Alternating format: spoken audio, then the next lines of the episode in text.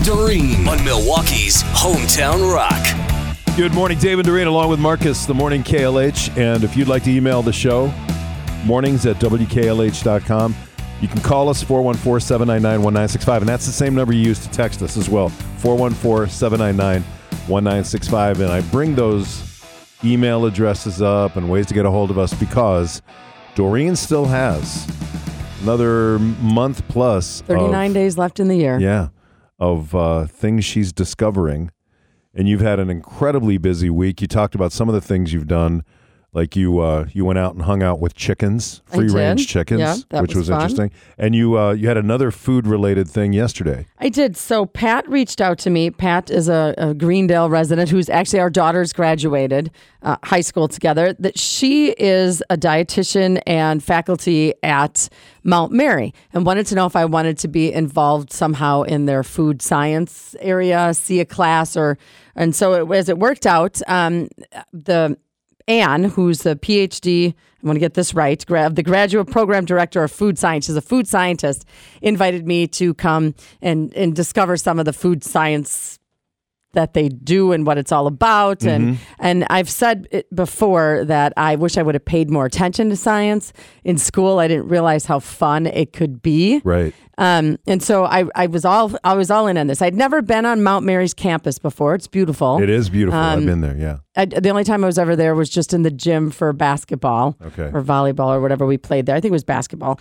And uh, so I appreciated the invitation just to see the campus. It was beautiful. And I just want to say, too, that through all of these things that I've done, people keep asking me, like, what was my favorite and what was the whatever. The best part of this whole thing is the people.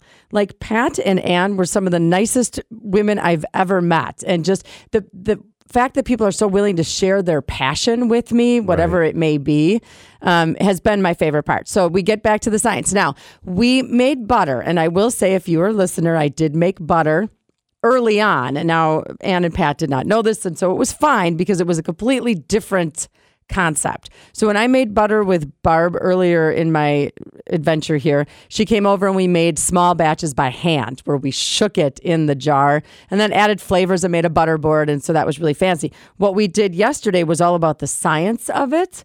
And so I, I couldn't believe it. I, I got this little gadget that measures the whether a current goes through something or not. Okay, mm-hmm. and so it started off with just the cream in a bowl, and when I put this little measure current thing in there, the- a number showed up saying that there's a current running through this cream. And then I learned about the science between the water and the fat content in the cream. And what happens is we just blended it together until it became butter. But we stopped at the whipped cream part of it and checked to see there was still a current in there. Uh, going running through there, and that's because the fat molecules were bigger than the water, or the water was more than the Wow. fat. That's that's crazy. I have to. I should go look at back at my slides. I totally did pay attention to this, but um, so there, the emulsion process. uh, So then, when you made it all the way through to the butter process, there was no number, no current going through there because now it was more fat and less water. So butter does have water in it, but basically what you did is whipped out most of that water, and so now a current couldn't go through, and so it was just the differences between the separation of the fat molecules from the water, water. and foods. It was fascinating. I mean, I just like Stuff the that we never think about. never Right. and Ever. why would you you Right. know so like i'll put pictures up it's on instagram at d-o-r-e-n-e 965 wklh but you can see i'm like this little gadget that i Right. have in there i'm measuring to see if there's a number and it was so interesting to me and i didn't even know so there's this PhD graduate program or graduate program, I should say, not PhD, of food science at Mount Mary. And these food science and the dietitian programs have 100% placement after graduation.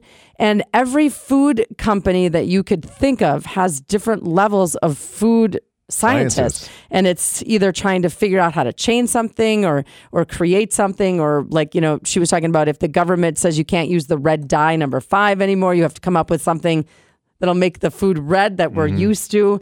And they do all of these experiments, and the class sounded so fun. It's basically a lot of cooking and doing and Right. tasting and figuring out, and then some, you know, obviously the science involved as well. But Um, like she was talking about trying to show her class what happens when you cut open an apple and how when the air hits it, it oxidizes and turns brown.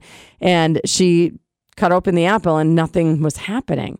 And she said to her students, like, okay, well, you all have seen this happen Yeah. before where your apples turn brown, but food science has made it so that they can take that out, whatever the protein or molecule or whatever it was that turns, that makes Turns it it turn brown. brown when the air hits it, so it doesn't happen So food scientists have genetically Figured- modified figured things out. but it's not just that it's it's all of the things that we eat and taste and Yeah, we've read those stories though about how food scientists work on, let's say, snack chips. Yeah. So the whole goal is to try to give you that certain savory, Uh-huh. sweet, salty, all at the same time flavor, and then it goes away immediately, and you want it again. Right. So you just keep eating more of them. and then Anne also worked at Johnson, SC Johnson in Racine as a food scientist because all of their, I know, see, Marcus is looking like, what would you do there? Because Yeah. we're all thinking cleaning products and stuff.